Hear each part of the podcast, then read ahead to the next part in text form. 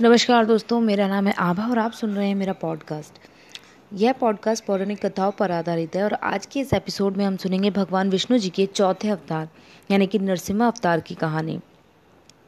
पिछले एपिसोड में हमने देखा था, भगवान विष्णु जी के तीसरे अवतार ने कैसे हिरण्याक्ष को मार दिया था।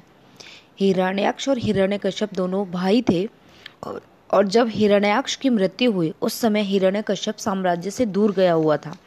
जब वह वापस आया और अपने भाई की मृत्यु के बारे में सुना तो उसने यह शपथ ली कि वह विष्णु को मार देगा और आज के बाद विष्णु ही उसका सबसे बड़ा शत्रु होगा। तो चलिए इस कथा को अब आगे बढ़ाते हैं और भगवान विष्णु जी के चौथे अवतार के बारे में जानते हैं। यह सब जानने के बाद हिरण्य कश्यप ने घोर तपस्या की और ब्रह्मा जी को प्रश्न किया। फिर ब्रह्मा जी अवतरित हुए और पूछा वस अपनी इच्छा बताओ। और जैसे हर असुर अमरता की इच्छा रखता है। हिरण्य कश्यप ने भी वही इच्छा ब्रह्मा जी के सामने रखी। पर ब्रह्मा जी ने हिरण्य कश्यप को समझाते हुए कुछ और वर मांगने को कहा। तब हिरण्य कश्यप ने कहा, ठीक है, आप मुझे ऐसा वर दीजिए कि ना मैं नर के द्वारा मारा जाऊँ, ना ही जानवर से। न दिन में, न रात में, न घर में, न बाहर, न अस्त्र से और न शस्त्र से। ब्रह्मा जी ने तथास्तु कहा और वहाँ से चले गए। जब हिरण्यकश्यप तपस्या करने के लिए वन में गए हुए थे तो उस समय उनकी पत्नी कयादु गर्भवती थी। कयादु बहुत ही दयालु और धार्मिक महिला थी और वह हमेशा अपने पति को सही मार्ग पर चलने और यह सब छोड़ने के लिए प्रार्थना करती रहती थी। लेकिन हिरण्यकश्यप ने कभी कयादु की बात नहीं मानी। एक दिन जब हिरण्यकश्यप अपने राज्य से बाहर गया हुआ था, इंद्र ने हिरण्यकश्यप के राज्य पर आक्रमण कर दिया और कयादु कयादु के पास इस विपत्ति में भागने के अलावा और कोई विकल्प नहीं बचता और रास्ते में वह नारद मुनि से मिलती है। नारद जी को कयादु पर दया आ जाती है और वह उन्हें अपने आश्रम में चलकर रहने को कहते हैं, जब तक कि सभी चीज़ें संभल नहीं जाती। कयादु नारद मुनि की इस सहायता के लिए आभार व्यक्त करती हैं और आश्रम में शरण ले लेती हैं। और जैसे कि नारद जी भगवान विष्णु के बहुत बड़े भक्त हैं तो उनके आश्रम में सदा ही विष्णु जी के भजन और प्रार्थनाएँ होती रहती हैं। और कयादु के गर्भ में पल रहे बालक, भगवान विष्णु जी के सभी भजन, प्रार्थना के साथ साथ उनकी कथाओं को भी सुन लेता है। और जब वह जन्म लेता है तो जन्म से ही वह विष्णु जी का भक्त बन जाता है। और नारद मुनि स्वयं उसका नाम प्रहलाद रखते हैं। इसी बीच हिरण्यकश्यप बहुत सारे राज्यों को जीत लेता है और विजयी होकर अपने राज्य वापस आता है। जब वह वापस आता है तो यह जान लेता है कि इंद्र ने उसके राज्य में आक्रमण कर दिया था और अब उसकी पत्नी नारद मुनि के आश्रम में रहती है। वह तुरंत ही आश्रम में जाता है और नारद मुनि को धन्यवाद देकर अपनी पत्नी और पुत्र प्रहलाद को अपने राज्य में वापस ले आता है। हिरण्यकश्यप इस बात पर देवताओं पर बहुत आक्रोशित हैं और विष्णु जी के साथ साथ यह लंबा विवाद इस मामले को और बढ़ा देता है। वह सोचता है, इंद्र, इतनी हिम्मत नहीं कर सकते कि मेरे राज्य पर आक्रमण कर सके। जब मैं वहाँ नहीं था, तब उन्होंने आक्रमण किया। यह केवल तभी संभव है जब विष्णु जी ने उन्हें सलाह और सहयोग किया होगा। और यह सब सोचकर वह मानते हैं कि विष्णु ही मेरा सबसे बड़ा दुश्मन है और मेरे राज्य में विष्णु का नाम कोई नहीं लेगा और इस बात की घोषणा भी वह पूरे राज्य में करवा देते हैं। वर्ष बीतता गया और प्रहलाद बड़ा होने लगा, पर वह अभी भी विष्णु जी का ही भक्त था। और हमेशा सभी से यही कहता, विष्णु इस दुनिया के परम पिता परमेश्वर है। जब वह अपने गुरुकुल गया, वहाँ के गुरुओं ने हिरण्यकश्यप के निर्देश के अनुसार प्रहलाद को यह सब कहने और विष्णु जी की भक्ति करने से मना किया। लेकिन प्रहलाद हंसकर कहता, यह सब सत्य नहीं है। चाहे कोई कुछ भी कहे, प्रहलाद हमेशा वही करता और जाप करता। जो उसने अपने माँ के गर्भ में नारद मुनि के आश्रम में सीखा था। जब एक बार वह अपने माता पिता से मिलने आश्रम से उनके महल में जाता है तो हिरण्यकश्यप इसने से अपने पुत्र प्रहलाद को गोद में बिठाते हैं और पूछते हैं, मेरे पुत्र, तुम्हें आश्रम में बहुत सी विद्याएँ सीखनी है। आपने अभी तक क्या सीखा है, मुझे भी बताइए। पूजनीय पिताश्री, विष्णु जी इस धरती पर परम पिता परमेश्वर हैं। वह दयालु हैं और सभी का उद्धार करने वाले हैं। और हमें भी उन्हीं की तरह होना चाहिए। अगर आप भगवान में विश्वास करेंगे तो आपका जीवन आसान और सफल होगा। प्रहलाद का उत्तर सुनकर हिरण्यकश्यप चौंक गया। उसने तुरंत ही प्रहलाद को ज़मीन पर फेंक दिया। कयादू आवाज़ सुनकर तुरंत भागकर आई और देखा हिरण्यकश्यप का मुँह एकदम गुस्से से लाल हो गया है। हालाँकि प्रहलाद को इन सबसे कोई ज़्यादा फ़र्क नहीं पड़ा। उसने आपको, अपने आप को संभाला और हाथ जोड़कर ओम नारायणा कहता हुआ वहाँ से चला गया। हिरण्यकश्यप ने प्रहलाद के सभी गुरुओं को बुलाया और पूछा, आप सभी मेरे पुत्र को क्या शिक्षा दे रहे हैं? आप में से ही कोई है जो इन सभी का जिम्मेदार है? आपकी हिम्मत कैसे हुई मेरे पुत्र को, मेरे सबसे बड़े शत्रु विष्णु का पाठ पढ़ाने की? बताइए कौन है दोषी? उसे कड़ी से कड़ी सजा दी जाएगी। ऐसा नहीं है राजन। हमने उसे विष्णु के बारे में कुछ नहीं सिखाया, बल्कि वो ही हमें कुछ न कुछ सिखाता रहता है। डरे हुए गुरुओं ने हिरण्यकश्यप को बताया। उन्होंने कहा, वह एक बहुत ही होनहार विद्यार्थी है, बल्कि हमने कभी भी उसको आपके नाम का फ़ायदा उठाते हुए नहीं देखा। वह हर एक विषय को पूरी एकाग्रता के साथ पढ़ता है। हमें उससे कोई शिकायत नहीं है, सिवाय इसके कि जब भी विष्णु का नाम आता है तो वह किसी की भी नहीं सुनता। न अन्यथा वह एक सर्वश्रेष्ठ छात्र है। हिरण्यकश्यप का गुस्सा यह सब सुनकर ठंडा हो गया, और थोड़ी देर सोचने के बाद वह बोला, आप सभी को एक अवसर और दिया जाता है।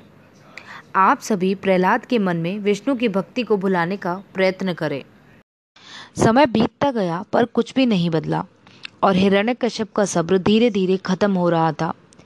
वह दिन और रात बस यही सोचता, कैसे मेरा अपना पुत्र मेरे ही शत्रु के नाम का जाप करता रहता है। अगर ऐसा ही चलता रहा तो मेरे लोग मेरे विषय में क्या सोचेंगे? मुझे प्रहलाद को सबक सिखाना ही होगा। और कुछ दिनों के बाद जब प्रहलाद आश्रम से फिर से घर आता है तो हिरण्यकश्यप उससे कहता है, अगर तुम इसी प्रकार विष्णु विष्णु जपते रहे तो मैं तुम्हें दंडित करूँगा। यह भी नहीं सोचूँगा कि तुम मेरे पुत्र हो। प्रहलाद, तुम बहुत बड़ी गलती कर रहे हो। वह कोई परम पिता परमेश्वर नहीं है और ना ही वह तुम्हें बचाने आएगा। प्रहलाद ने बहुत ही शांत मन से कहा, पिताजी आप जो करना चाहे कीजिए, पर मैं जानता हूँ, मेरे विष्णु मेरी रक्षा अवश्य करेंगे। मेरे सैनिक तुम्हें एक बहुत ऊँचे पर्वत की चोटी से नीचे फेंक देंगे। हिरण्यकश्यप को लगा कि प्रहलाद यह सब सुनकर डर जाएगा और विष्णु की भक्ति को भूल जाएगा। पर इससे प्रहलाद को कोई फ़र्क नहीं पड़ा। अपितु कयादु यह सुनकर रोने लगी और हिरण्यकश्यप से ऐसा ना करने की प्रार्थना करने लगी। लेकिन हिरण्यकश्यप ने इसकी कोई परवाह नहीं की और कहने लगा, वह न केवल तुम्हारा, बल्कि मेरा भी पुत्र है। पर जब वह पर्वत की ऊंचाई से नीचे देखेगा तो समझेगा कि मैं ही यहाँ का राजा हूँ। और उसे यह समझने होगा कि विष्णु हमारा शत्रु है, और उसी ने मेरे बड़े भाई की हत्या की है, और वह हमारा मित्र कभी भी नहीं हो सकता। इसी बीच सारे सैनिक प्रहलाद को पर्वत पर ले जा रहे थे। पर वह रास्ते में भी एकदम शांत और निश्चिंत था। सैनिकों ने आदेश के अनुसार प्रहलाद को पर्वत से नीचे फेंक दिया। पर जब वो सभी नीचे आए तो देखा प्रहलाद सुरक्षित वहाँ बैठा हुआ है और हरि नाम का जप कर रहा है। जब हिरण्यकश्यप ने यह सब सुना तो वह आक्रोशित हो गया, जबकि कयादु यह सब सुनकर प्रश्न हुई पर अगले ही क्षण वह यह सोचकर रोने लगी कि अब न जाने हिरण्यकश्यप आगे क्या करेगा। और उसकी आँखों में यह सब सोचकर आँसू आ गए। वह प्रहलाद का सौभाग्य है कि वह बच गया। मुझे अब उसे और अधिक गंभीर सजा के बारे में सोचना चाहिए। हिरण्यकश्यप ने मन में यह विचार किया और उन्होंने घोषणा की, प्रहलाद को मेरे सामने पीने के लिए जहर दिया जाए। फिर देखते हैं उसे उसका स्वामी कैसे बचाता है। बेचारी कयादू यह सब सुनकर बेसुध हो गई और रो पड़ी। जब प्रहलाद को विष पीने का पता चला तो वह अपनी माँ के पास गया और कहा, माँ, मेरी चिंता ना करें। प्रभु सदा अपने भक्तों की मदद करता है और वो जहर को भी अमृत में बदल देते हैं। और उसने खुशी खुशी जहर को पी लिया। सभी हैरत में थे, जैसे प्रहलाद ने पानी पिया हो, और उसे कुछ भी नहीं हुआ। और प्रहलाद एक बार फिर बच गया। हालाँकि उसके पिता इस बात को मानने को तैयार नहीं थे। उन्होंने फिर उसके लिए एक और कड़ी सजा का सोचा और उसे भीषण आग में डाल दिया। मैं अपने पुत्र को खोने के बजाय उस शत्रु को खो दूँगा जो मेरे ही घर में मेरे साथ रहता है, लेकिन मेरे शत्रु के नाम का जप करता है। पर सभी के आश्चर्य के अनुसार प्रहलाद आग के लपटों में से भी बिना किसी नुकसान के बच गया।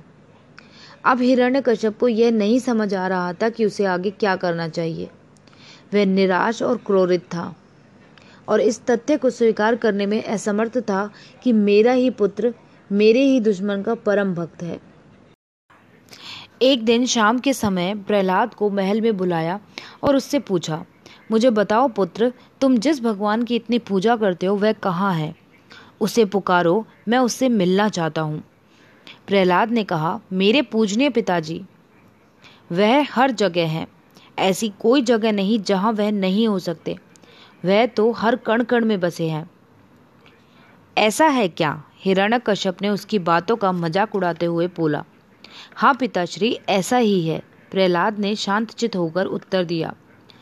तो क्या वह इस दरवाजे में है, या इस खिड़की में, या इस दीवार में, या इस सिंहासन में? उसके पिता ने ताना मारा।